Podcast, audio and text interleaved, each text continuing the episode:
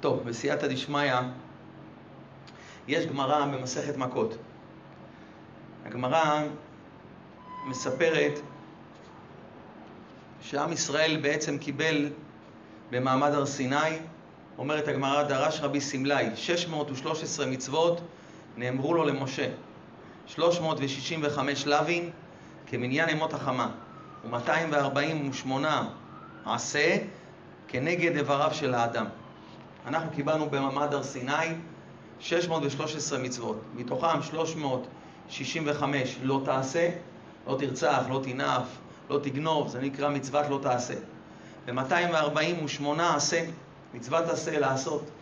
אדם מקיים מצוות תפילין וקשרת מאות על ידיך, זה מצוות עשה. זה כנגד האיברים של האדם. אמר רב אמנונה, מה יקרא? מאיזה פסוק לומדים שאנחנו קיבלנו 613 מצוות? אומרת הגמרא, התורה ציווה לנו משה מורשה. תורה בגימטריה כמה זה? 611. 611 מצוות קיבלנו מפי משה רבנו. חסר עוד שתיים, אנוכי ולא יהיה לך, קיבלנו מפי השם יתברך. שתי הדיברות הראשונות כתוב שעם ישראל שמע את זה מפי הקדוש ברוך הוא ופרחה נשמתם. זאת אומרת, הגמרא מפה לומדים שקיבלנו בעצם 613 מצוות. אז כמה מצוות יש? 613 מצוות. הגמרא אומרת משהו מאוד מעניין. בא דוד והעמידן על 11. בא דוד המלך והעמיד את כל ה-613 מצוות על 11 מצוות. הגמרא אחרי זה אומרת שבא ישעיהו והעמיד את כל המצוות על 6. בא אחרי זה מיכה והעמיד אותם על 3. בא ישעיהו עוד פעם והעמיד אותם על 2 עד שבא חבקוק והעמידן על אחת, שנאמר וצדיק באמונתו יחיה. זה דבר שהוא לא מובן. מה הכוונה בא דוד והעמידן על 11? בא ישעיהו הוריד לשש, אחרי זה מיכה לשלוש, ישעיהו עוד פעם לשתיים, עד שבא חבקוק והעמיד את כל המצוות על מצווה אחת. כל המפרשים שואלים את השאלה הזאת, גם רש"י עומד על הנקודה הזאת. מה הכוונה שבא דוד והעמיד את כל התורה כולה רק על 11 מצוות? מה, יכול להיות דבר כזה שאנחנו היום מחויבים רק לעשות 11 מצוות? זה דבר שהוא לא הגיוני. אלא אומרים המפרשים דבר נפלא, וגם רש"י מביא את זה. אומרים המפרשים שבעצם דוד המלך וישעיהו הנביא וגם מיכה ובסופו של דבר חבקוק היו צדיקים גדולים והם ראו בעצם שאם אנחנו, עם ישראל, נרצה לקיים את כל המצוות, אנחנו לא נצליח. בזמנם היו אנשים שיכולים לקבל לעצמם עול מלכות תורה, עול מלכות שמיים. היית בא ואומר לאדם, תשמע, תחזור בתשובה, תקבל על עצמך 613 מצוות.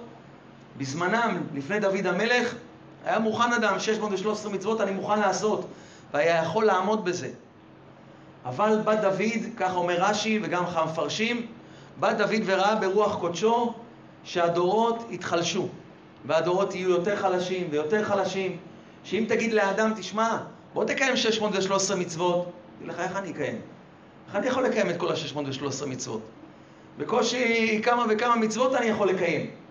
וככה ראו הצדיקים שבכל דור ודור עם ישראל יותר יתחלש ויותר יתחלש ויהיה קשה להם לעמוד בכל המצוות. אבל מצד שני מה? אנחנו לא רוצים לסגור דלת בפני בעלי תשובה. אנחנו רוצים שעם ישראל יתקרב לשם יתברך.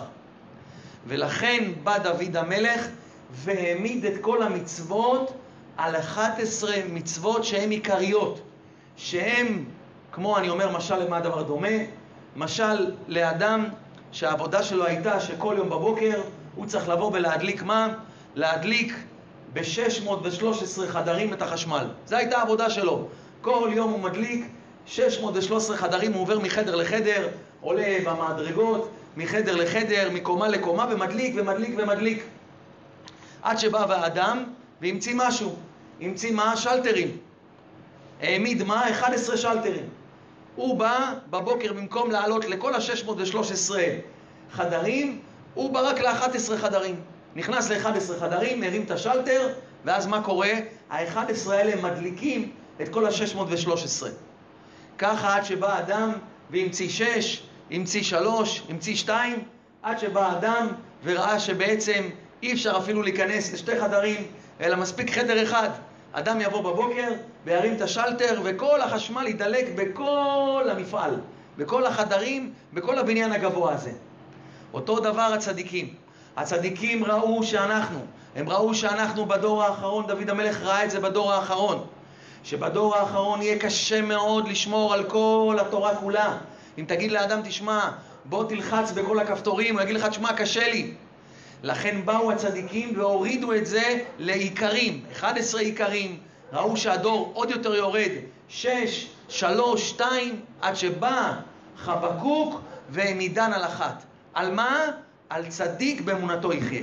וככה מפרש הריבן, שבתחילה היו צדיקים והיו יכולים לקבל עול מצוות הרבה, אבל דורות האחרונים לא היו צדיקים כל כך, ואם באו לשמור כולן, אין לך אדם שזוכה. ובא דוד והעמידן, כדי שיזכו אם יקיימו 11 מצוות הללו, וכן כל שעה דורות של מטה הולכים וממעטים אותו. המהרש"א אומר, וכי בא דוד, וחס ושלום לבטל את שאר המצוות? לא. אלא הכוונה שבתחילה מי שהיה מקיים כל התורה כולה, היה הקדוש ברוך הוא מסייעו להגן עליו מיצר הרע. בהתחלה אדם, הקדוש ברוך הוא, אתה רוצה שיגן עליך? אתה צריך לקיים את כל התורה. מה, את כל ה-613 מצוות? כן, חייב. אבל ראה דוד שהדורות מתמעטים והולכים, ביקש רחמים מהשם. אמר ריבונו של עולם, איך? איך דורות אחרונים יגנו, מה, יגנו ממה? מתוך העצר הרע. איך אתה תגן עליהם מעצר הרע? מה, יצטרכו לקיים את כל המצוות ואז תגן עליהם? לא יוכלו, בני אדם לא יוכלו לקיים את הכל. לכן בא דוד וראה שהדורות מתמעטים והולכים. ביקש רחמים והעמידן על 11. מה הכוונה העמידן על 11? שאף המקיים 11 מצוות אלו, יגן עליו הקדוש ברוך הוא מיצר הרע. מספיק שתקיים רק את ה-11 האלה. תדליק 11 שלטרים, זה ידליק את הכל.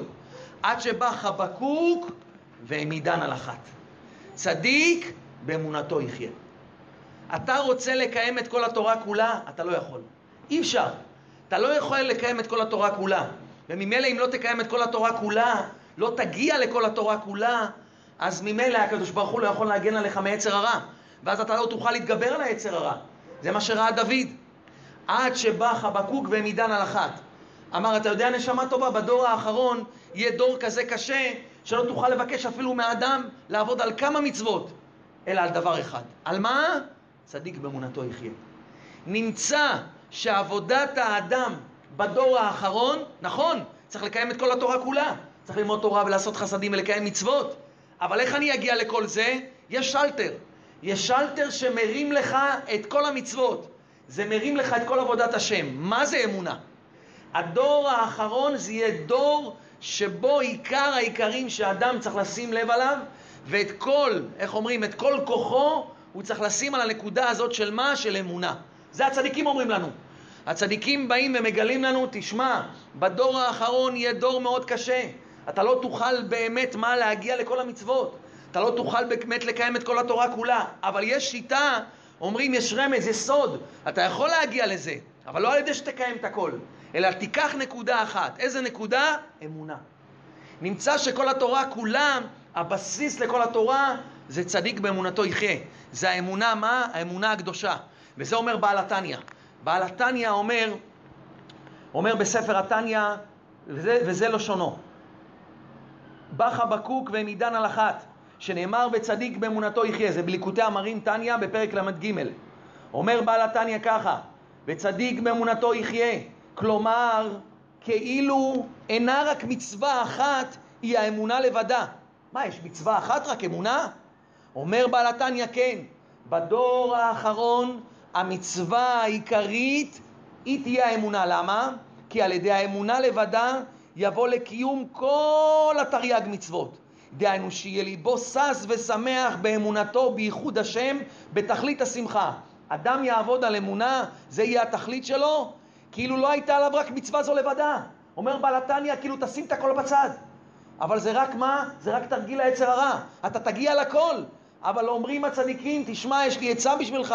אם עכשיו תיקח את כל המצוות, אתה לא תצליח. אתה לא תצליח לקיים אותם. קח מצווה אחת, כאילו יש לך מצווה אחת. אני אמונה. מה, אני מקיים עכשיו, אני מלמד תורה. אני עכשיו באתי לשיעור תורה. אני עכשיו מה? מניח תפילין. אני שם ציצית, אני שומר שבת. מה הכוונה שלי בכל זה? אמונה. למה? כי על ידי זה כאילו לא הייתה עליו רק מצווה זו לבדה, והיא לבדה תכלית בריאתו ובריאת כל העולמות. הרי בכוח וחיות נפשו, בשמחה רבה זו, של מה? של מצוות האמונה, תתעלה נפשו למעלה מעלה על כל המונעים קיום כל התוריג מצוות מבית ומחוץ. וזה שנאמר צדיק באמונתו יחיה. זה החיות שלך בדור האחרון. החיות שלך בשביל מה? לקיים את כל התרי"ג מצוות, בשביל להתגבר על העץ הרע, אומר לך בעל התניא, אני מגלה לך. אני מגלה לך שזה מצוות מה? מצוות האמונה. וזה אומר רבנו בשיחות הר"ן. גם רבי נחמן מברסלב בא ואומר לנו שזה יהיה בעצם הניסיון האחרון של הדור האחרון. וזה נאמר בשיחות הר"ן בשיחה רכ. אומר רבנו ככה, פעם אחד אמר לאחד, אגלה לך סוד, בוא אני אגלה לך סוד שיהיה באחרית הימים, שיהיה אפיקורסות גדול בעולם, יהיה אפיקורסות גדולה מאוד מאוד בעולם, וזה מה שקורה עכשיו בדורות האחרונים, וזה מה שקורה איתנו כולנו. זה כל מה שאנחנו רואים את עם ישראל, כל מה שאנחנו רואים את ילדי ישראל, שמלמדים אותם על ידי אפיקורסות, כל העולם מתקדם, כל העולם מחקה את הגויים, כל העולם מזניח את האמונה, מזניח את הבעלי תורה, התורה היא הולכת לצד, האמונה, צוחקים עליה, מה זה אמונה? תעשה השתדלות, מה תעשה? תבוא, תעבוד, תעשה, איזה אמונה? מה אמונה? רואים שבדורות האחרונים האפיקורסית היא גדלה וגדלה וגדלה, וזה רבנו ראה לפני 200 שנה, וזה כל הצדיקים ראו, והם באים, כל צדיק בדורו בא ומגלה לנו. כי מלמעלה יבוא אפיקורסות בעולם בשביל ניסיון. אומר רבנו, אני אגלה לך, זה יהיה הניסיון האחרון. יהיה אפיקורסות גדולה ויהיה לך ניסיונות גדולים. ואתה תגיד מה? אתה תגיד, שמע, ריבונו של עולם, כאילו אין השם בעולם. אין השם בעולם.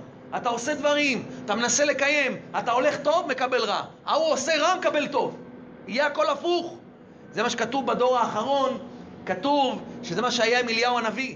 שאליהו הנביא עם אה, נביאי הבעל, כתוב שם שמה? הוא אמר, ענני השם ענני. ענני שמה? שתרד אש מן השמיים, וענני אומרת הגמרא שלא יגידו שזה מעשה כשפים. אומר, הצדיקים אומרים בדור האחרון, מי יגיד ענני? יבואו נביאי הבעל, יגידו ענני והקדוש ברוך הוא יענה להם. יהיה ניסיון כזה גדול באמונה, שאתה תראה רשעים, דרך רשעים תצלח.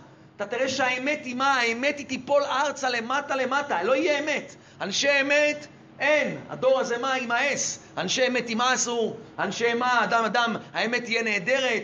כל הדבר הזה של האמונה, של השם יתברך, הוא הכל ירד וזה יהיה ניסיונות גדולים. וכל זה שירד אפיקורסות זה בשביל ניסיון.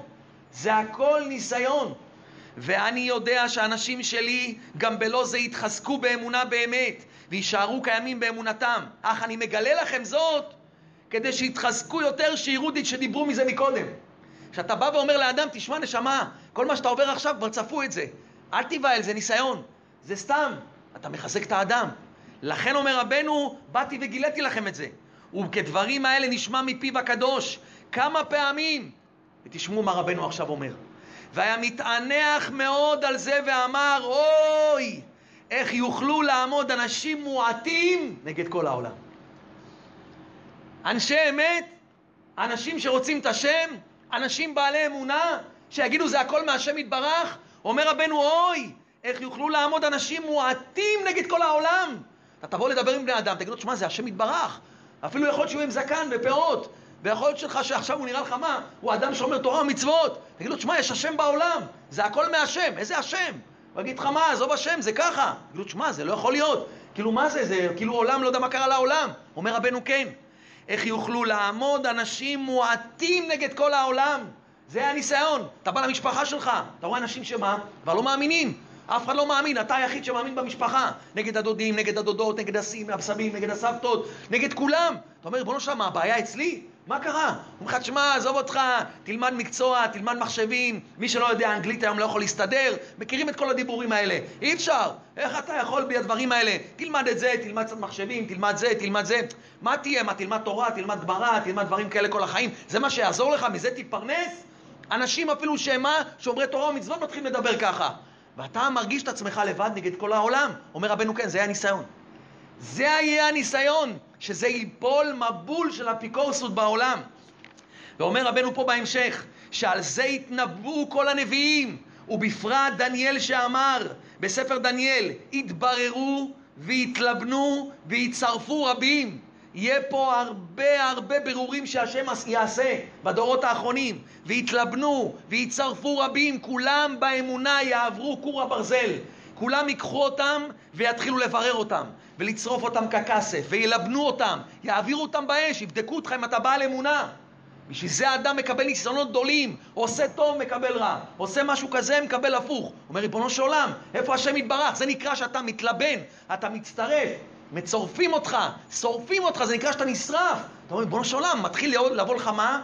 כתוב שבדורות האחרונים אדמו"רים ייפול להם אפיקורסות מהשרוולים עד כדי כך.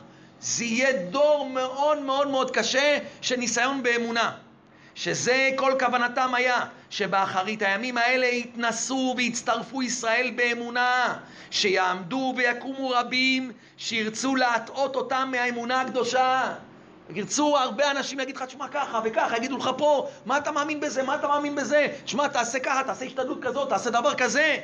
שהם האפיקורסים והמחקרים שבימינו. ומאחר שכבר הודיע זאת, מקודם שזה יהיה הניסיון, היה ראוי מה? לעמוד בניסיון בוודאי. הנה, הצדיקים באו וגילו לנו. אף על פי כן, יהיה ניסיון גדול עד אשר רבים יהיו נכשלים מאוד. תדעו לכם, לא הרבה. מה זה רבים? רבים. רבים זה יכול להיות הרבה מאוד. זה אחד מתוך הרבה מאוד. היא תצליח מה? לאחוז בשם יתברך.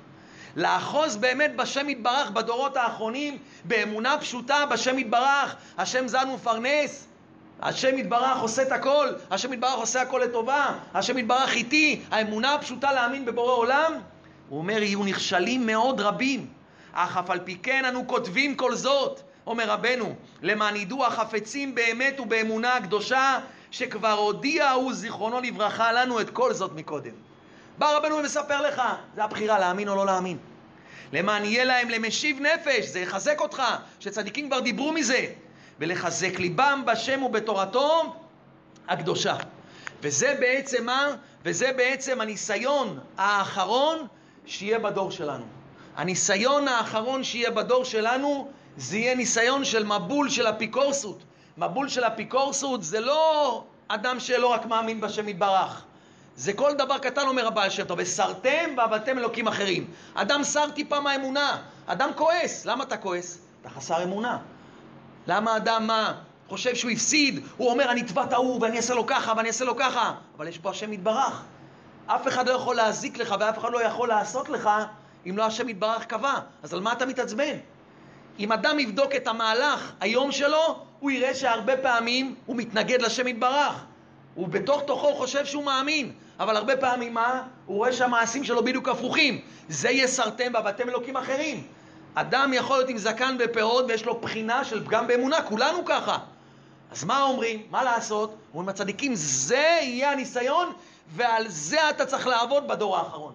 בדור האחרון עיקר הכוונה שלך ועיקר מה שתכוון את כל התורה והמצוות זה בשביל הדבר הזה. כי חז"ל אומרים, אפילו רקנים שבהם מלאים מצוות כרימון. ככה כתוב, חז"ל אומרים, הגמרא אומרת.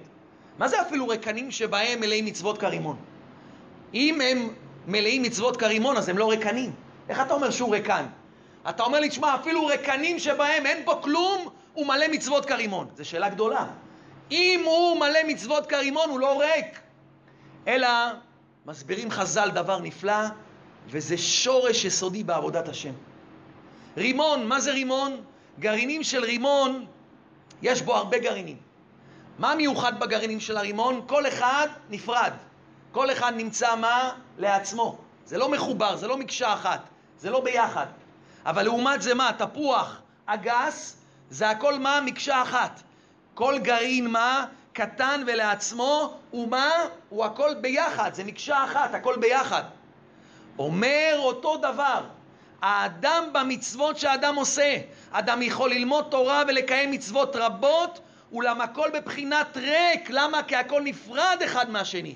אין לו חיבור אמיתי בין מצווה אחת לחברתה. צריך שהתורה והמצוות הם יהיו במהלך של מקשה אחת, של בניין. לא תורה ומצוות שהוא דבר נפרד אחד מהשני. אדם יכול לעסוק בתורה כל ימי חייו, לקיים מצוות רבות, ועדיין הוא במהלך רקנים שבהם, מלאים מצוות כרימון. אדם יכול להיות מלא מצוות, הוא מלא מצוות, אבל הוא ריק. למה הוא ריק? הוא לא זכה לנקודה הפנימית שמאחדת את כל התורה והמצוות. מה הנקודה שמאחדת את כל התורה והמצוות? צדיק באמונתו יחיה. זה האמונה.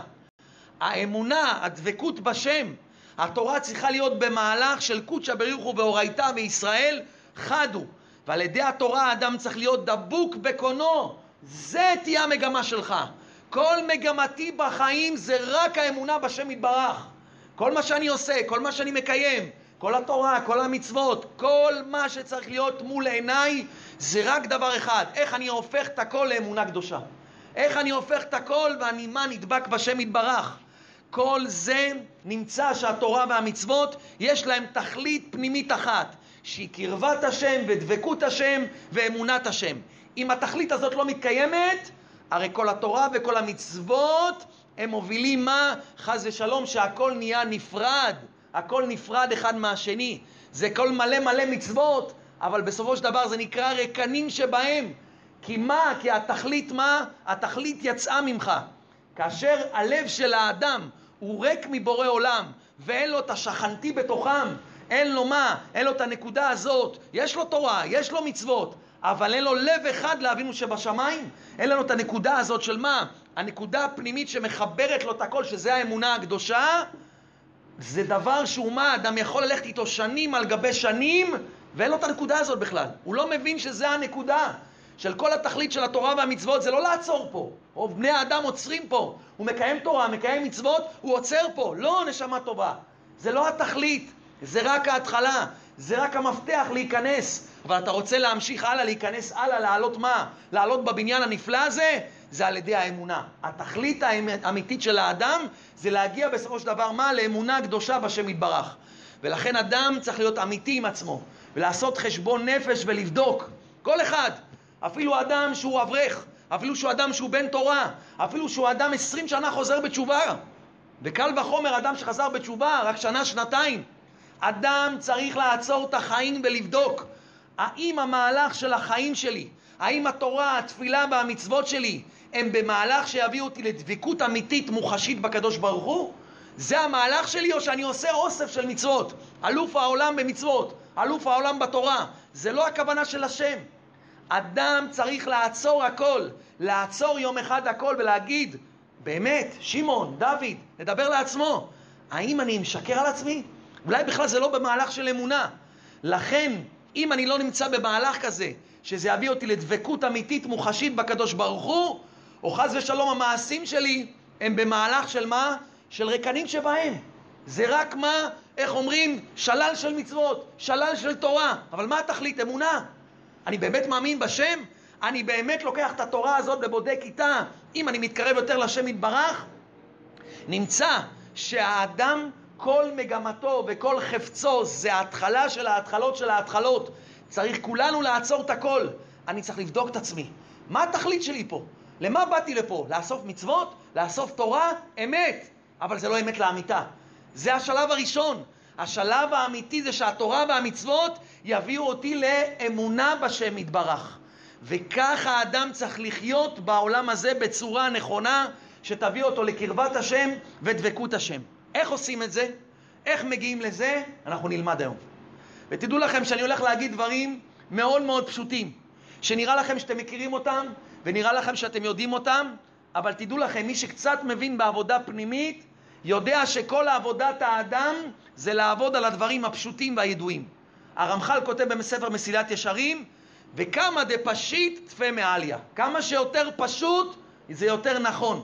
הנקודה הברורה שצריך לזכור לאורך כל הדרך היא שצריך לקחת את כל מה שאני אומר עכשיו בשיעור הזה בפשיטות גמורה ולקיים את הכל מה בפשיטות הכי גמורה. ככל שאתם תיקחו את הדברים שהצדיקים אמרו, שזה האמונה, ותיקחו אותם בפשטות הכי גמורה, בפשיטות הכי גמורה בעולם. זה נראה דבר פשוט, מה זה אמונה? מה, אמונה אני צריך לעבוד עליה? מה, אמונה זה דבר שאין לי? מה, אני לא מאמין בבורא עולם? אתם תראו שמה שהאדם באמת, בפנימיות שלו, יש לו עדיין מרחק רב בינו לבין השם יתברך. לכן הנקודה הראשונה שאדם צריך להתחיל לעבוד בה, וזה יישמע מצחיק בהתחלה, זה ההכרה שיש בורא לעולם. ההכרה שיש בורא לעולם. הכרה פשוטה שיש בורא לעולם. בפשטות נראה שמה? שזה דבר שהוא מה? דבר שהוא סמינר. בשביל להחזיר אנשים בתשובה, צריך לתת להם הכרה בבורא עולם. אבל אני, בן אדם כמוני ש-20 שנה כבר בתוך התורה, אדם שהוא אברך, אדם שהוא בן תורה, אדם שהוא רב אפילו, מה, הוא צריך לעבוד מה, על אמונה? כולנו פה מבינים וחושבים שאת כיתה א' אנחנו רוצים לדלג עליה. אף אחד פה לא עבד על אמונה. כל אחד שחזר פה בתשובה שמע שיעור, שמע איזה רב, ראה איזה נס, חזר בתשובה אולי מפחד, או מאיזה נקודה שקרה לו באיזה משהו, והוא חזר בתשובה והתחיל להאמין בשם. מישהו פה עבד על זה? מישהו פה לקח את האמונה ועבד עליה שנים? למה שאתה בונה בניין, אתה מבין שלא בונים בניין בשנייה. לא עושים הוקוס פוקוס ובונים בניין. אבל אמונה זה נראה הכל פשוט. נראה שמה? שיראת שמיים זה דבר פשוט. איך שאלו פעם מישהו בשידוך? שאלו אותו, מה אתה רוצה בשידוך? אמר להם, אני רוצה בשידוך שהיא תהיה מה? שאבא שלה קצת יהיה לו מה? אה, ממון. למה? כי אני רוצה לשבת וללמוד תורה. אז שאלו אותו, תשמע, מה יראת שמיים? יראת שמיים לבחורה, מה, אתה לא רוצה? אה, אמר להם, זה דבר פשוט, היא למדה בסמינר. אם היא למדה בסמינר, יש לה יראת שמיים. נמצא שמה? שיראת שמיים זה דבר זול. יראת שמיים זה דבר שכל אחד מקבל אותו. אבל אחד, לקבל מישהו חם שהוא בעל ממון, זה דבר שהוא יותר קשה. יראת שמיים נהייתה דבר זילותא. אדם חוזר בתשובה, הוא חושב שהוא בעל יראת שמיים, הוא בעל אמונה. מה, צריך לעבוד על אמונה? כן, כן, זה היצר הרע מסמם מכולנו. אנחנו עם זקנים ופאות, ואנחנו בני תורה, ואתה אדם אברך, ואתה עשרים שנה חוזר בתשובה, ואתה לעולם לא, איך אומרים, לא תגמור לעבוד על אמונה. זה כיתה א', כיתה א' לומדים לקרוא ולכתוב. מי שמדלג על כיתה א', הוא לא יצליח בשום כיתה, כי זה הבסיס. כולנו פה דילגנו על כיתה א', והרבה אנשים מדלגים על כיתה א', הם קופצים ישר לכיתה ח'. לפני שהוא יודע אמונה, הוא כבר מתחיל ללמוד דברים אחרים, וללמוד, וללמוד, וללמוד, וללמוד. אבל נשמה טובה, לא עבדת על אמונה. אז מה אם חזרת בתשובה? חזרת בתשובה, אמונה זה דבר שהוא נבנה. זה שנים על גבי שנים שאדם צריך מה? לבנות את זה. אני אתן לכם משל למה הדבר דומה. יש אדם זכה במפעל הפיס. זכה עכשיו, הודיעו לו, תשמע, זכית במפעל הפיס בסכום מאוד מאוד גדול. מה קורה לאדם הזה שזכה? כל המחשבה שלו היא בשחייה. הוא כל הזמן חושב על הזכייה. זכיתי, ומה אני אעשה עם הכסף, ואיזה כיף.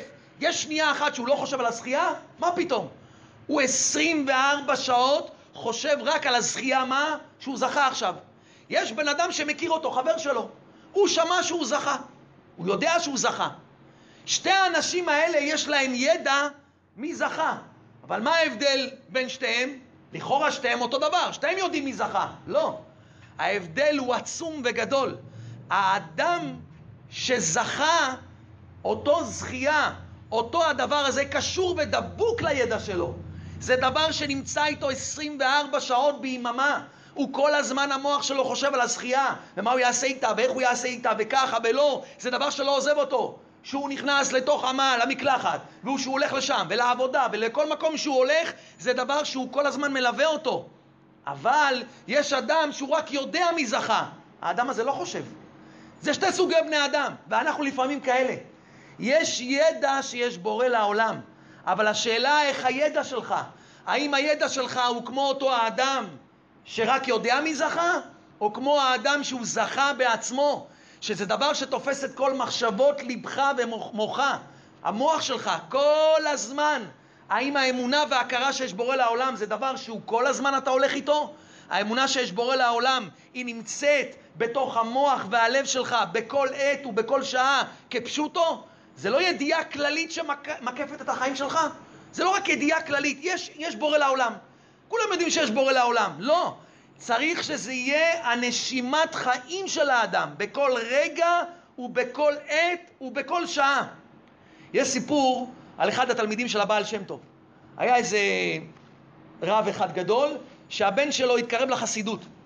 ואחרי החתונה, הוא אמר לאבא שלו, תשמע, אני הולך עכשיו לכמה זמן לאחד מהתלמידים של הבעל שם טוב, ואני הולך שם לטעום קצת מאותו אור החסידות. אבא שלו אומר לו, תשמע, אתה אחרי חתונה, אתה משאיר פה אישה, מה עם פרנסה, מה עם זה, אבל הוא, הוא לא, איך אומרים, לא שאל והלך.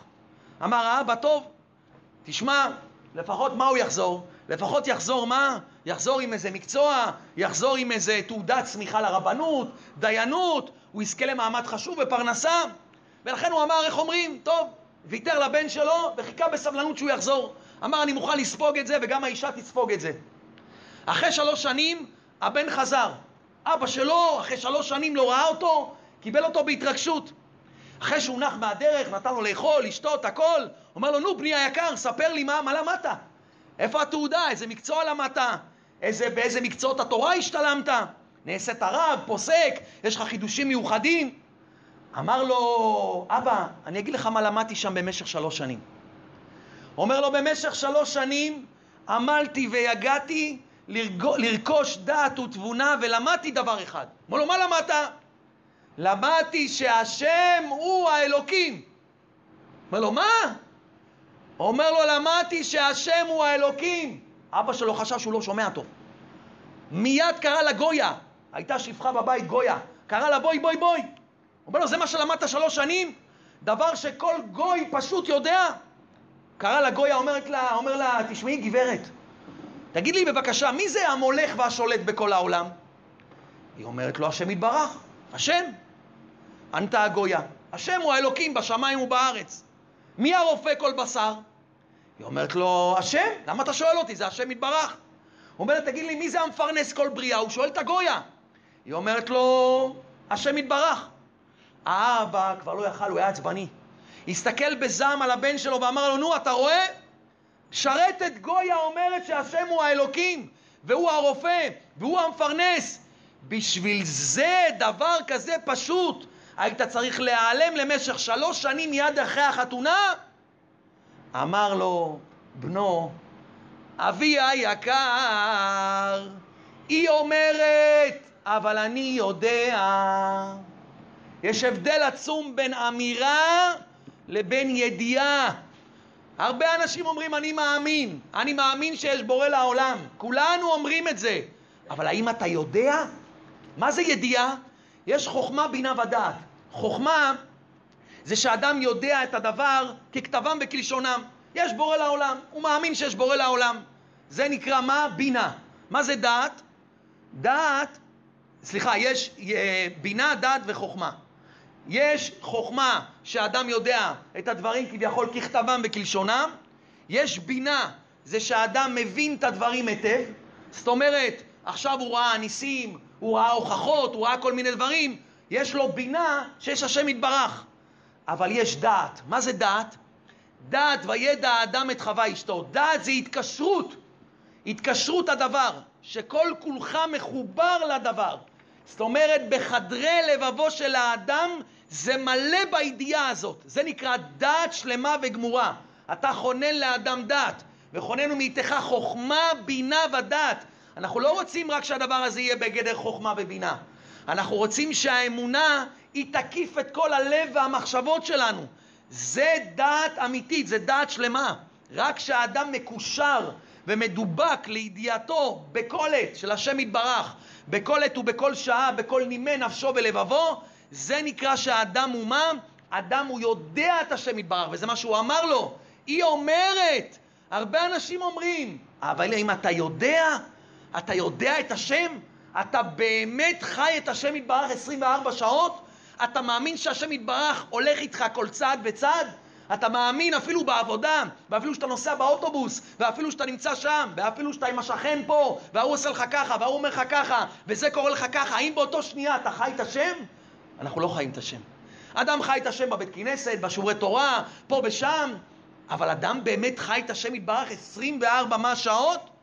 נמצא אם כן מי שמחפש אמת, אם אדם מחפש נקודת אמת, הנקודה הראשונה של האדם להתחיל בה הוא ראשית לברר לו במה? בדעת, לא בחוכמה ובינה. בדעת שיש בורא לעולם, לא בשכלו, אלא מה? בתוך הלב שלו. זה צריך להיות, לחיות עם הידיעה הזאת בכל עת ובכל שעה. וזה דבר שאדם צריך לדעת וצריך להיות ברור לו שאדם שחי עם מחשבה תמידית בליבו שיש בורא לעולם, ואדם שלא חי ככה, אפילו שהוא שומר תורה ומצוות, זה שני בני אדם שהם שונים מהקצה לקצה, כרחוק מזרח ממערב, זה לא עוד מדרגה. אם אני עכשיו אעבוד כמה חודשים על הכרה שיש בורא לעולם, זה לא ייתן לי איזה מדרגה, זה לא ייתן לי עוד איזה נקודה בעבודת השם. זה משהו אחר לגמרי. זה חיים אחרים מה לגמרי. יש חיים עם בורא עולם, ויש חיים דמיוניים בלי בורא עולם עם תורה ומצוות. זה מלאים מה? מלאים מצוות כרימון ורקנים שבא. הם רקנים. יש לו מלא מצוות, אבל זה חיים בלי בורא עולם. זה עולם אחר מה לגמרי. שהאדם יזכה לזה, הוא יבין על מה אני מדבר, והוא יעבוד על זה, על מה שנגיד עכשיו בשיעור, הוא יעבוד על דברים פשוטים, הוא יהיה בריאה חדשה. יהיה לו חיים אחרים לגמרי. אדם שחי עם המחשבה שיש בורא עולם בתמידות, כלומר עם המחשבה הזאת הוא קם בבוקר, עם המחשבה הזאת הוא נוטל ידיים, עם המחשבה הזאת הוא מברך ברכת המזון, עם המחשבה הזאת הוא הולך לישון, עם המחשבה הזאת הוא הולך לעבודה, עם המחשבה הזאת הוא מדבר עם השכן, עם המחשבה הזאת הוא מדבר עם אשתו, עם המחשבה הזאת הוא מקיים משא ומתן, הוא כל הזמן נמצא עם בורא עולם, הוא כל הזמן מרגיש את בורא עולם, הוא כל הזמן חושב על בורא עולם. זה נקרא האדם שלאט לאט מפנים ומכניס בתוך מוחו וליבו את מה? את הדעת הזאת, לא חוכמה ובינה, את הדעת שיש בורא לעולם. אדם צריך להבין ולהפנים שהבסיס של כל הבסיסים, וזה הדבר שכולנו צריכים לעבוד עליו, שצורת החיים שלי תהיה בצורה שהקדוש ברוך הוא נמצא בתוך המוח שלי, בתוך הלב שלי. אני חי עם בורא עולם, אני אוכל עם בורא עולם, אני הולך לישון עם בורא עולם. כל החיים שלי צריכים להיות במחשבה על בורא עולם. זה כל הזמן בורא עולם, זה רק בורא עולם. בשביל להשיג את זה לא צריך להיות מוכשר, לא צריך להיות חכם, צריך רק טיפה של אמת. כל אחד עכשיו ששומע אותי יעשה לעצמו, איך אומרים, התבודדות אחת קטנה. ויבדוק טוב טוב אם הוא באמת בעל אמונה. האם הוא באמת חי עם בורא עולם 24 שעות? האם הוא באמת חושב על בורא עולם כל הזמן? כמה השם יתברך לפעמים מה? יוצא מהמחשבה שלנו ואנחנו כועסים, ואנחנו עושים דברים הפוכים, ואנחנו עושים ככה, ואנחנו פתאום עושים דברים שהם נגד האמונה. אי אפשר, תדעו לכם, אי אפשר בכלל להגיד את זה בפה, הידיעה הזאת של לחשוב על בורא עולם, הידיעה שאנחנו נזכה אם נעבוד בפשיטות ותמימות, האדם שהוא יזכה לזה, זה אוצר יקר ונפלא, זה חיים אחרים לגמרי. הגאון מווילנה כותב שהצער הכי גדול שיש לאדם בנפש שלו, זה שכאשר אדם ייפטר לבית עולמו, והוא יראה מה הוא יכל להשיג בעודו בחיותו בעולם הזה, והוא לא עשה את זה, על זה הנפש תצטער הכי הרבה. הכי הרבה. הכי הרבה היא תצטער. והוא מסביר שמה זה נקרא מקום בגן עדן? מקום בגן עדן זה לפי הדעת שלך, לפי הדרגה שהגעת בעבודת השם באמונה בשם יתברך. זה משה רבנו. משה רבנו זכה ל-49 שערי קדושה. מה, משה רבנו למד את התורה יותר מהארי הקדוש? מה, הארי הקדוש למד את כל התורה. מה ההבדל בין הצדיקים האלה? מה ההבדל בין משה לאהרון? אהרון מה, לא למד את כל התורה? למד את כל התורה. אלא ההבדל ביניהם זה בפנימיות, האמונה הפנימית, השגת בורא עולם. משה רבנו הגיע לדרגה שאף בן אדם לא הגיע. איזה דרגה? דרגה של הכרת השם. דרגה של הכרת השם במאה אחוז. הוא חי את בורא עולם, הוא נשם את בורא עולם, כל הזמן בורא עולם זה היה הכל מה בשבילו. זה נקרא שאדם מגיע דרגה בגן עדן. הוא יותר קרוב לשם יתברך. ולכן ככל שאדם יותר חושב על השם, וזה עמו במצפוני לבבו, ככה מקומו בגן עדן יהיה יותר קרוב לקדוש ברוך הוא. אבל עץ הרע הוא לא פראייר, ועץ הרע נותן לכולנו להיות בשטחיות, לעבוד השם יתברך בשטחיות, שהוא לא יבין את העוצם, מה, העצה שאני הולך להגיד עכשיו. הוא לא ייתן לך לעבוד על מה? על הכרה בבורא עולם. זה נראה דבר למה לחילוני? זה נראה אדם שמה, אני צריך לעבוד על הכרה בבורא עולם? כן. תדע לך שזה עצת העצות, וככל שאתה יותר תעמול על זה ותעבוד על זה, ככה יקרב, תקרב מה?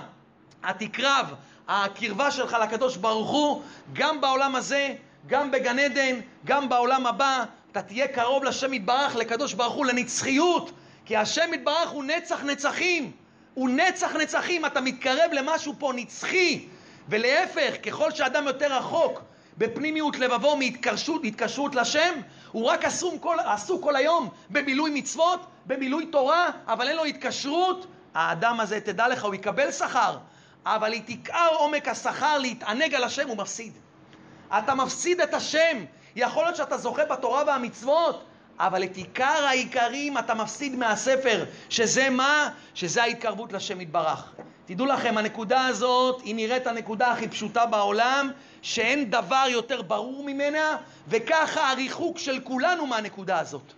אדם יכול ללמוד תורה רוב שעות היממה, לרדוף אחרי מעשי חסד רבים, לפתוח גמחים, לעשות צדקה, לעשות אין סוף מצוות, לקיים את כל שולחן ערוך קלה כבחמורה. ועם כל זה, תגיד לו, נשמה טובה, מתי חשבת על השם יתברך? מתי הכנסת את השם? מתי דיברת איתו?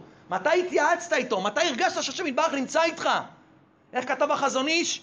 והעיקר לזכור לפני מי אתה עמל. זה העיקר, לא העמל. העיקר בשעת העמל, אומר החזון איש, לזכור לפני מי אני עמל. כשאתה בא לקיים תורה ומצוות, כשאתה בא להתפלל, כשאתה בא לעשות צדקה, כשאתה בא לעשות חסד, כשאתה הולך לעבודה, כשאתה מתניע את האוטו, כשאתה עושה כל דבר שאתה עושה, כל פעולה בעולם הזה, תכניס את בורא עולם. יש בורא לעולם. בורא עולם נמצא איתי. אני אתן לכם משל למה הדבר דומה. קח עכשיו פה שולחן עם מאכלים. יש פה מלא מאכלים, בשר, תפוחי אדמה, אורז, עוף, מלא מאכלים. אדם רוצה לבוא לאכול אותם, פתאום אומרים לו, תשמע, לא, אתה לא נוגע בזה, אתה לא יכול לאכול. למה? יגידו לו, תשמע, מה חסר לך? הרי אתה רואה שיש פה מה? הרבה אוכל, יש פה מלא מאכלים, מה חסר לך? תישאר ככה. כל אחד מבין, כל בר דעת מבין שיש הבדל בין אדם שרק רואה את האוכל, לבין שאדם מכניס את האוכל מה? לתוך גופו. האוכל מתעכל במאה ואז הוא שבע. זה העיקר לדעת לפני מי אתה עמל. יש אדם שרק יודע שיש אוכל. זה אדם שמקיים תורה ומצוות בלי השם יתברך. הוא רק יודע שיש אוכל. הוא יודע, הוא יודע ידיעות בתורה, הוא יודע ומכיר והוא רואה את כל האוכל. הוא רואה את כל התורה והוא מכיר את הכל והוא יכול גם מה? להקריא לך את התורה גם בעל פה וגמרות בעל פה. אבל יש אדם שתורתך בתוך מעי. זה דוד המלך. דוד המלך זכה שהתורה הייתה בתוך המעיים שלו. כל דבר הוא לקח והכניס אותו מה? לתוך מה? לתוך תוכו. הוא לקח את השם יתברר והכניס אותו בפנים. זה לא ידע חיצוני. זה ידע שהאדם, מה? ידע לבבי. זה לא ידע שכלי. זה ידע שמה? לפני מי אתה עמל. זה תהיה ידיעה פנימית אצלו צריך שהאדם. צריך שהאדם תהיה לו ידיעה פנימית, ידיעה שזה יהיה החיות שלו.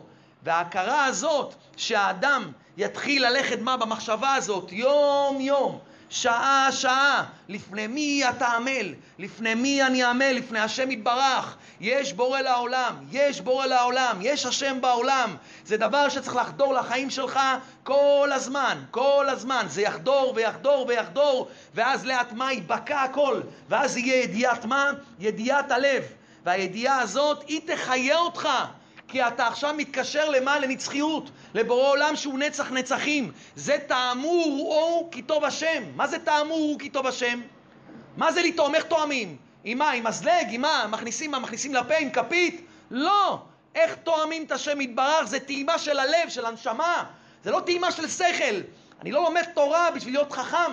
איך אמר אה, הנועם אלימלך, שהוא למד תורה עם איזה מישהו, במסכת ברכות, הוא אמר לו, תקרא בכבוד המשנה. אז הוא התחיל לקרוא. ממתי קוראים את שמה בערבית? משעה שהכהנים נכנסים לאכול בתרומתן, עד סוף השמורה הראשונה.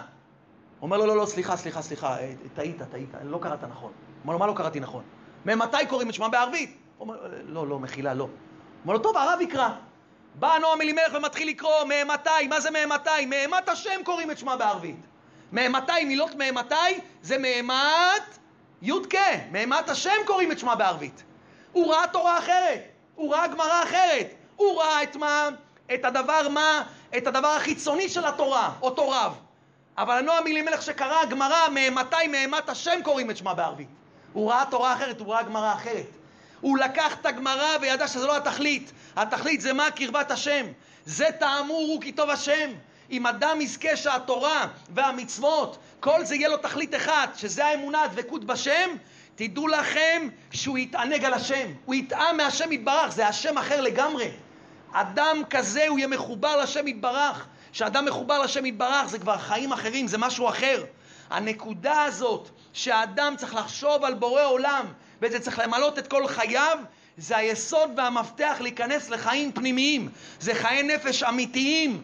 זה חיות מה? חיות ללא מחשבה, זה חיות חיצונית. אבל צריך להבין שאם אדם לוקח את זה, וכל החיות שלו וכל המחשבה שלו זה מחשבה פנימית, איך אני מתקרב לשם? איך אני עושה נחת רוח לשם? איך בכל דבר אני מוצא את השם יתברך? זה התכלית שלי, ריבונו של עולם, למה לי חיים? איך אומר רבי נתן מליקוטי הלכות, למה לי חיים? אם אני לא מרגיש אותך, למה לי חיים? אני לא צריך חיים כאלה. זה חיים מרים ממוות. ריבונו של עולם, אני רוצה אותך, זה מה שאני רוצה, ריבונו של עולם. למה אני מקיים תורה ומצוות? זה רק להגיע אליך. למה הנחתי תפילין בבוקר? זה רק להגיע אליך. למה אני נותן צדקה? זה רק בשביל שאני יודע מה, כי על ידי זה מה? אפשר להתקרב אליך. זה המפתח של האדם להיכנס אל זה. זה מחשבה שמוטלת על האדם כל הזמן, כל הזמן להיות איתה. איך עושים את זה? בפועל, מה עושים? אני אתן לכם עצה פשוטה, שאתם תתחילו ללכת איתה.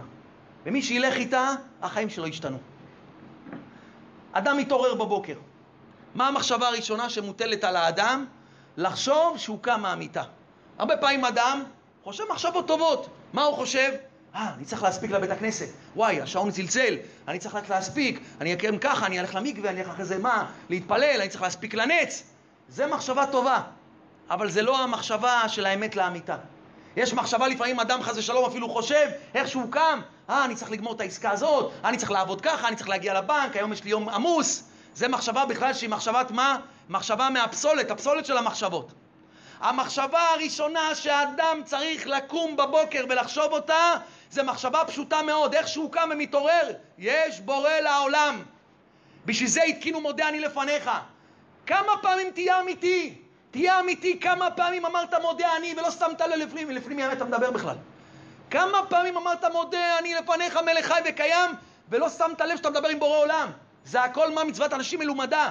זה קריאה, אתה רק קורא. אתה קורא וקורא וקורא, אבל אתה לא מרגיש כלום. תעצור! איך שאתה קם בבוקר, אומר רבנו זיכרון עלמא דעתה, יש בורא לעולם. יש בורא לעולם, איך שאני קם בבוקר, זה התאמנות, צריך להתאמן, אמונה זה מלשון אימון, צריך להתאמן, איך שאני קם בבוקר, איך שאתה קם, המחשבה הראשונה, יש בורא לעולם, יש השם בעולם, מודה, אני לפניך, אני מדבר עם השם עכשיו, מודה אני לפניך, מלך חי וקיים, שחזרת בנשמתי בחמלה, רבה אמונתך. תודה השם, תודה השם, תודה שיערת אותי מהשינה, תן כמה מילים, תן כמה מילים, זה יבנה אצלך אמונה. תעצור, תשב. אמרת מודה אני, תעצור. אל תלך. חכה שנייה. כמה צריך שנייה? שבתים של שנייה. שנייה אחת. בוא עולם, תודה. הקמת אותי מהשינה. לך, לך להתפנות. אחרי זה אתה יורד מה? יורד לתפילה, יורד לאוטו, אתה יורד במדרגות, יורד במעלית. כמה זמן זה? דקה. תחשוב על השם. בוא עולם, תודה רבה. עכשיו אני הולך לבית הכנסת. יהי רצון שהיום הזה יהיה מלא וגדוש. במה? בתורה, במצוות. זכה אותי להתפלל מתוך שמחה. תודה רבה לך, השם יתברך, אתה מגיע לאוטו, תודה השם יש אוטו, תודה רבה שאני הולך ברגל, תודה רבה השם יתברך, תודה רבה, מי נתן לי את האוטו? אתה נתת לי את האוטו, מי נתן לי הכל? אתה, זהו, זהו. דברים פשוטים, כל פעם קצת, קצת, קצת. אתה הולך מה? לבית הכנסת, המחשבה, בורא עולם. יצאת מבית הכנסת, גמרת את התפילה, אתה הולך הביתה, זה גם לוקח כמה דקות. ריבונו של עולם, אני יוצא עכשיו מהתפילה, תודה רבה שזיכית אותי להתפלל, תודה השם שזיכית אותי להתפלל במניין, אני הולך עכשיו לעבודה, יהי רצון שאני אזכה לשמור עיניים, תן לי עבודה בשמחה, שיהיה לי משא ומתן באמונה, יש בורא לעולם, תמשיך הלאה. זה אדם שלאט לאט אין לו ידיעה שכלית שיש בורא לעולם. הוא מתחיל לקחת את בורא עולם ולהכניס אותו מה? לתוך הלב שלו. לתוך מה? לתוך הלב שלו. אדם לוקח את זה ובפשיטות ותמימות, בפשיטות ותמימות, עוד פעם, ועוד פעם, ועוד פעם, ועוד פעם, ועוד פעם, ועוד פעם. מה הוא בונה? זה אומר רבנו בליקוטי מוהר"ן ובשיחות הר"ן. אומר רבנו, תקשיבו טוב, וזה לשונו, שנופל לאדם ספקות באמונת הבורא יתברך שמו. לפעמים אדם יש לו ספקות באמונה, עובר עליו מה שעובר עליו, יש לו מחשבות לא כל כך טובות על השם, יש לו מחשבות של כפירות, של אפיקורסות, יש לו מחשבות קצת, הוא עשה לי, אני אעשה ככה לשכן, אני אעשה ככה לחבר, אני אעשה ככה להוא, אני אעשה ככה, כל מיני מחשבות של אפיקורסות, זה אפיקורסות, יש השם בעולם, הוא עשה לך את זה. אומר רבנו, מה העצה? יאמר בפה מלא, אני מאמין באמונה שלמה שהוא יחיד ראשון ואחרון. אומר רבנו עצה פשוטה, הכי פשוטה בעולם. תעצור את הכל, תגיד, אני משה רכי, אני שמעון כהן, אני דוד, מאמין באמונה שלמה שהשם יתברך הוא יחיד ראשון ואחרון. אני מאמין בך, ריבונו של עולם. אתה יחיד, ראשון ואחרון. נו, מה זה יעזור לי? אומר רבנו דבר נפלא. יצר הרע, מאיפה הוא נמשך? יצר הרע נמשך מגבורות נפולות. מה זה גבורות נפולות? יש אהבה נפולה, יש יראה נפולה. מה זה אהבה נפולה? אדם במקום לאהוב את השם, במקום לאהוב תורה ומצוות, הוא אוהב תאוות. הוא אוהב מה? הוא אוהב בשר, הוא אוהב קוקה קולה, טעם החיים. זה נקרא שהאהבה היא נפלה. במקום לאהוב את השם, במקום לאהוב מה? להתפלל, במקום להיות מה? לאהוב דף גמרא, הוא אוהב דברים אחרים. זה נקרא אהבה נפולה. מה זה יראה נפולה? יראה נפולה זה שהאדם, במקום לפחד מהשם יתברך, הוא מפחד ממה? מכל מיני גורמים, מכל מיני אנשים. הוא מפחד עכשיו מהשוטר, הוא מפחד מההוא שיעשה לו ככה, זה נקרא יראה נפולה. היראה נפלה. יש גבורה נפולה. מאיפה בא יצר הרע? מגבורה נפולה. ויש גבורות קדושה. יש גבורות נפולות, שמשם בא יצר הרע, כי היצר הרע יש לו שורש גבוה מאוד מאוד בשמיים. ומאיפה הוא בא? מהגבורות. כי יצר הרע בשורשו הוא טוב. הקדוש ברוך הוא אמר, והנה טוב מאוד, במה? במה? בבריאת העולם, והנה טוב מאוד, מה אומרים המפרשים? זה יצר הטוב, יצר הרע. והנה טוב מאוד זה יצר הרע. יצר הרע בשורש שלו הוא טוב מאוד, אבל כשהוא משתרש לפה, הגבורה הזאת היא נופלת. היא נופלת לרע. אז יצר הרע בא ממה? מגבורות נפולות. אתה צריך עכשיו, בשביל לנצח את הגבורות הנפולות, מה אתה צריך לעשות? גבורות של קדושה. יש גבורה דסיטרא אחא, בשביל מה? לנצח אותה אתה צריך גבורה דקדושה. מה זה גבורה דקדושה? והדיבור הוא בחינת גבורות דקדושה. כמו שכתוב בתהילים, וגבורתך ידברו. שאדם מדבר דיבורים, שאני עכשיו מדבר דיבורים, כל זה זה גבורות, זה פועל. היום כולם מודים שהדיבור יש לו כוח, אפילו צמח שאתה מדבר איתו, הוא גודל יותר טוב. הדיבור יש לו כוח, הוא הולך בעולם. קל וחומר, בן בנו של קל וחומר, בתורה הקדושה שהדיבור זה הכל. השם יתברך ברא את העולם באותיות, בדיבור, במעשה בראשית. אז דיבור של אדם זה גבורות דקדושה. שאדם אומר דיבורים קדושים, ריבונו של עולם אני מאמין בך, אני מאמין שאתה יחיד, ראשון ואחרון. נמצא שהוא מוציא גבורות מהפה שלו. מה הגבורות האלה? הולכות וגוברות על הגבורות דסיטרא אחא. נמצא שיאמר אני מאמין, אומר רבנו, הוא גבורות דקדושה, ובזה הוא ממתיק את הספקות שהוא בחינות, בחינת גבורה דקליפה. ולכן אומרת הגמרא לעולם ירגיז אדם יצר טוב על יצר הרע. מה זה ירגיז אדם יצר טוב על יצר הרע? איך תרגיז את היצר הטוב? על ידי הרגזה. מה זה הרגזה? דיבור. כי מה הגמרא אומרת? מי שרוצה שלא יהיה רגזן, יהיה דיבורו בנחת. רואים שאם אדם מדבר בנחת, ואו שותק, זה נקרא שהוא לא רוגז, הוא לא מתרגז. אבל אם אדם מדבר בקול רם, זה נקרא שאדם הוא ברוגז.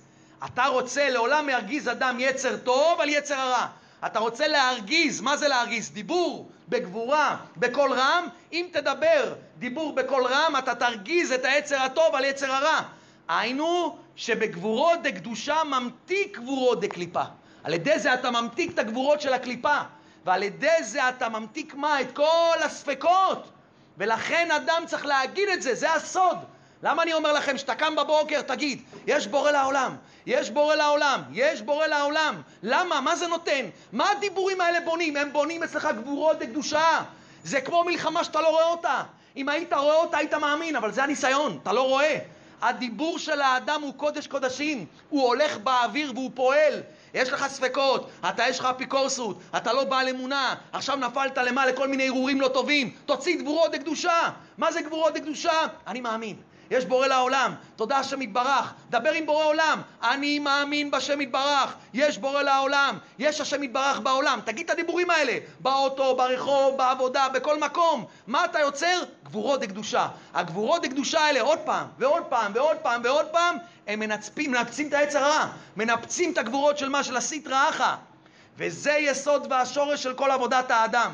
לייסד בנפשו פנימה שהנפש תחוש בכל עת ובכל שעה ממש שיש בורא לעולם. אני לא רוצה את זה בשכל, אני רוצה להרגיש את זה בפנים, בלב שלי, שצורת החיים שלי, ריבונו של עולם, תהיה מה? ספוגה מזה. כל הזמן אני אחשוב עליך. ולכן אדם צריך להיות פשיטות ותמימות. להאמין לצדיקים, ללכת בפשיטות ותמימות. אני פשוט ותמים. מה שהצדיקים אומרים אני עושה. מהיום אני אומר דיבורים פשוטים. יש בורא לעולם. עכשיו אתה הולך הביתה מהשיעור תורה, בתוך האוטו, יש בורא לעולם. תסתכל דרך השמשה, יש בורא לעולם. יש השם בעולם. תגיד את הדיבורים האלה. הדיבורים האלה בונים אצלך גבורות דקדושה. ואז מה קורה? הם מבטלים את הגבורות דסטרא אחא, את היצר הרע. הנקודה הזאת שאדם חי איתה בפשיטות ותמימות, ועל ידי זה לאט לאט הוא מחיה את הנקודה הפשוטה שבלב שלו, שזה הפשיטות הגמורה ביותר, הידיעה הברורה שיש בורא לעולם, זה דבר שבונה לאט לאט לאט אצלו מה? הרבה הרבה כוחות נגד היצר הרע. אני נותן לכם עצה, יש היום טלפון, תעשה בטלפון צלצול. כל שעה תכתוב בצלצול, יש תזכורת היום. תזכורת, יש בורא לעולם. תנסו את זה בפשיטות ותמימות. אתם תראו שהחיים שלכם ישתנו.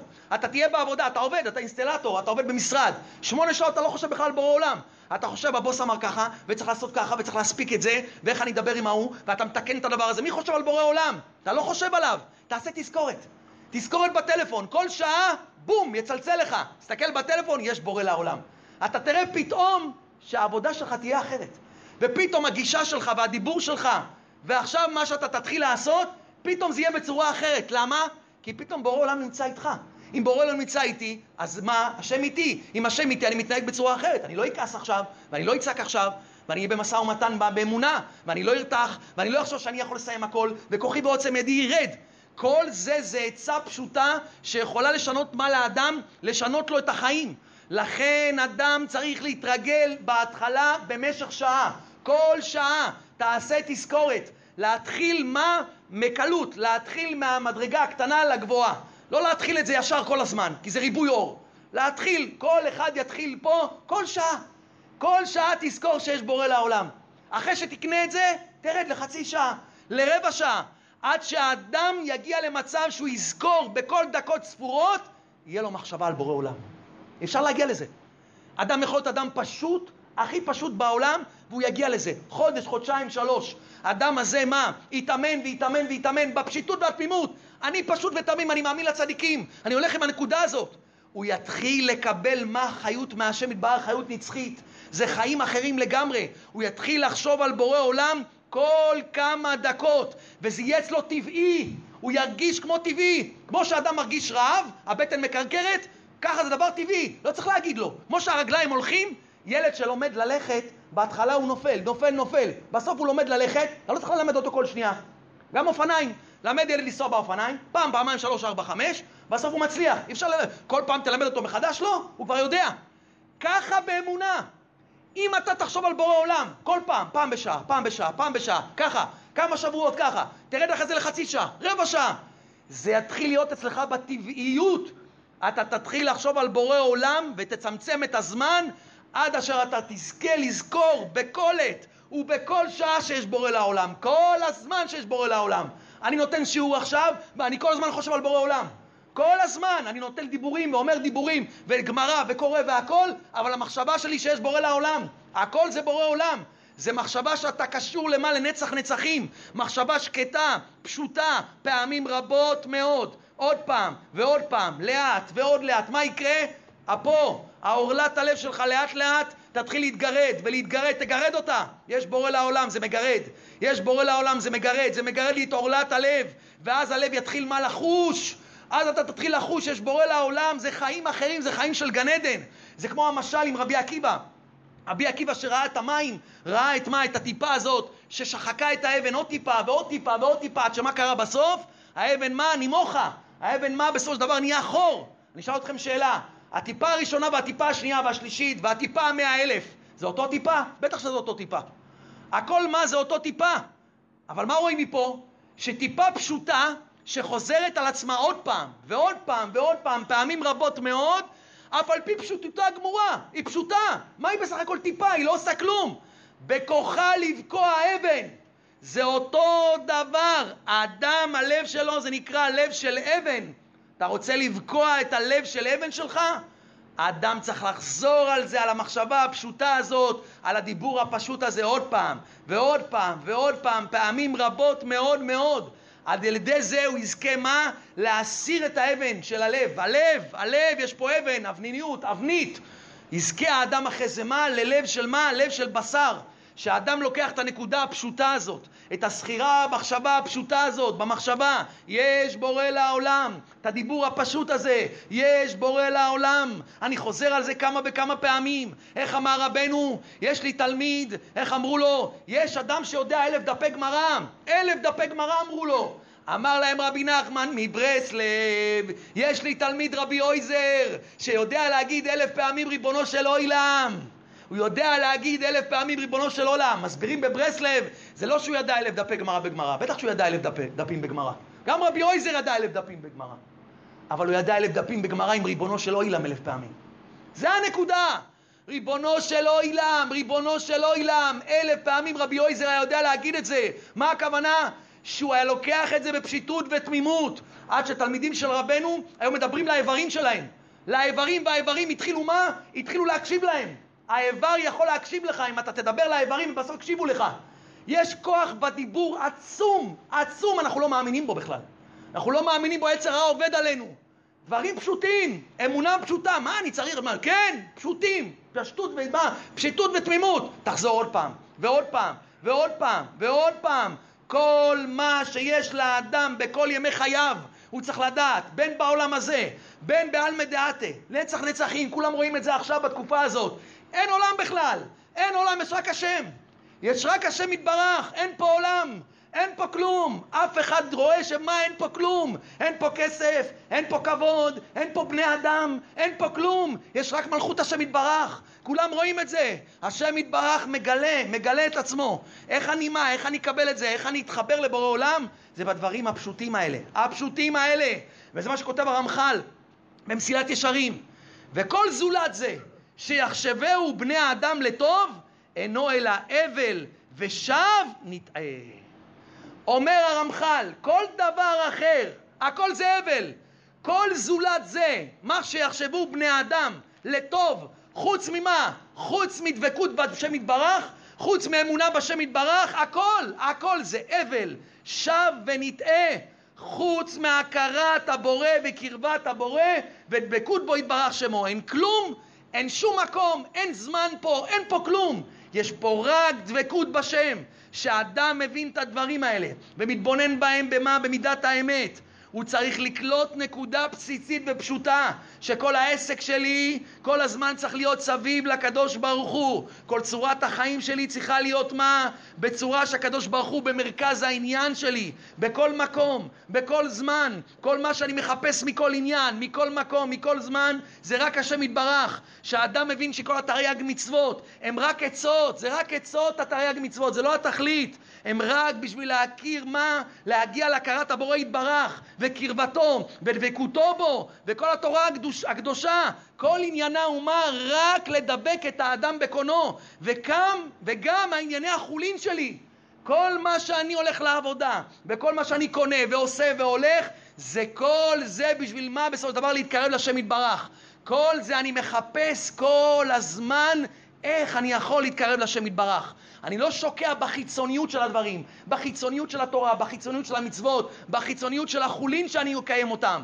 אני צריך לזכור שבכל עניין גשמי ורוחני, אני צריך למצוא מה, כיצד להתקרב ולהתחבר לקדוש ברוך הוא מהעניין הזה. וזה אומר רבי נתן בליקוטי הלכות. רבי נתן כותב את זה בליקוטי הלכות, ביורה דעה הלכות גילוח. אומר רבי נתן ככה, כי אי אפשר להתקרב ולקנוס לשום קדושה ולשום השגה ולשום ידיעה מהשם יתברך. תדע לך, אתה לא יכול להתקרב, אתה לא יכול להיכנס לשום קדושה, לשום ידיעה, לשום השגה, אתה לא יכול להתקרב לשם יתברך, כי אם על ידי האמונה הקדושה זה הבסיס, וכל המלחמות וכל הניסיונות שיש לאדם בעבודת השם יתברך תדע לך, כל המלחמה שלך, כל הניסיונות, כל מה שאתה תעבור בעולם הזה, אי אפשר לנצח שום מלחמה ולעמוד בניסיון, כי אם על ידי האמונה הקדושה. רק על ידי האמונה הקדושה. כמו שכתוב בתיקוני הזוהר, ודוד כדאו על בקרבה, לא התרחץ אלא בה. שדוד היה נכנס מה לקרב, היה רק מה? רק מתקרב לשם יתברך. לא בטח, אלא רק בשם יתברך. כמו שכתוב, אם תחנה עליי מחנה, אם תקום עליי מלחמה, אומר דוד המלך, בזאת אני בוטח. אם תחנה על המחנה, יבוא על היצר הרע, אם תקום עליי מלחמה, בכל מיני ניסיונות, בכל מיני תאוות, בכל מיני בלבולים של העולם הזאת. במה אני בוטח, אומר דוד המלך? בזאת אני בוטח. היינו שעיקר ביטחונו ותקוותו היה באמונה שנקראת זאת. דהיינו שהיה יודע שהוא חזק באמונה בשם יתברך, ועל כן הוא חזק. אם אני עם השם יתברך, מי ינצח אותי? מי ינצח אותי? אני עכשיו מקושר לשם יתברך. נכון, אני לא צדיק. נכון, יש לי עוד הרבה מה לעבוד על אמונה, אבל לפחות אני לוקח את זה בתמימות, בפשיטות, ואני מתחיל להאמין, ומתחיל לדבר איתו, ומתחיל מה? לחיות את זה. אני רוצה את זה, אני כוסף לזה, אני מתגעגע לזה, אני מבקש מהשם, אני מתחנן לשם, אני בוכה, אני מתגעגע לזה. תדע לך, אומר רבי נתן, בוודאי יעמוד נגד כל המחנות והמלחמות של היצר הרע והסטרא אחרא. נמצא שזה הנקודה של האדם. הנקודה של האדם בדור האחרון זה קראת הבורא יתברך, אמונה בשם יתברך. והיום למדנו דבר בסיסי ופשוט. אני צריך להתחיל להגיד דיבורים פשוטים לשם יתברך. כל בוקר שאני קם, אני קם, אני קם עם השם יתברך, אני אחרי זה הולך לבית כנסת עם השם יתברך, אני כל הזמן חושב על השם יתברך, אני רוצה תזכורות, אני מתחיל לחיות עם זה, עם הכרה פשוטה שיש בורא לעולם. מה זה יעשה לי? מה זה יגרום לי? תדע לך, אתה לאט לאט מה תעשה? לאט לאט אתה תפעיל את הגבורות לקדושה. עוד דיבור, עוד דיבור, עוד דיבור, עוד דיבור, יבנה אצלך מה? הרבה הרבה כוח של גבורות לקדושה, וזה יוציא לך את כל הסטרא אחא, זה יבנה אצלך אמונה קדושה. ועל ידי זה אומר רבי נתן, בוודאי תעמוד נגד כל המחנות והמלחמות של היצר הרע. בוודאי כולנו, מה? נזכה לעמוד נגד כל היצר הרע וחילותיו, ונזכה שקדוש ברוך הוא בסוף דבר ינצח את כל הניצחונות, שברוך הוא יזכה אותנו להתחזק בנקודה הזאת, וכן יהי רצון ונאמר אמן.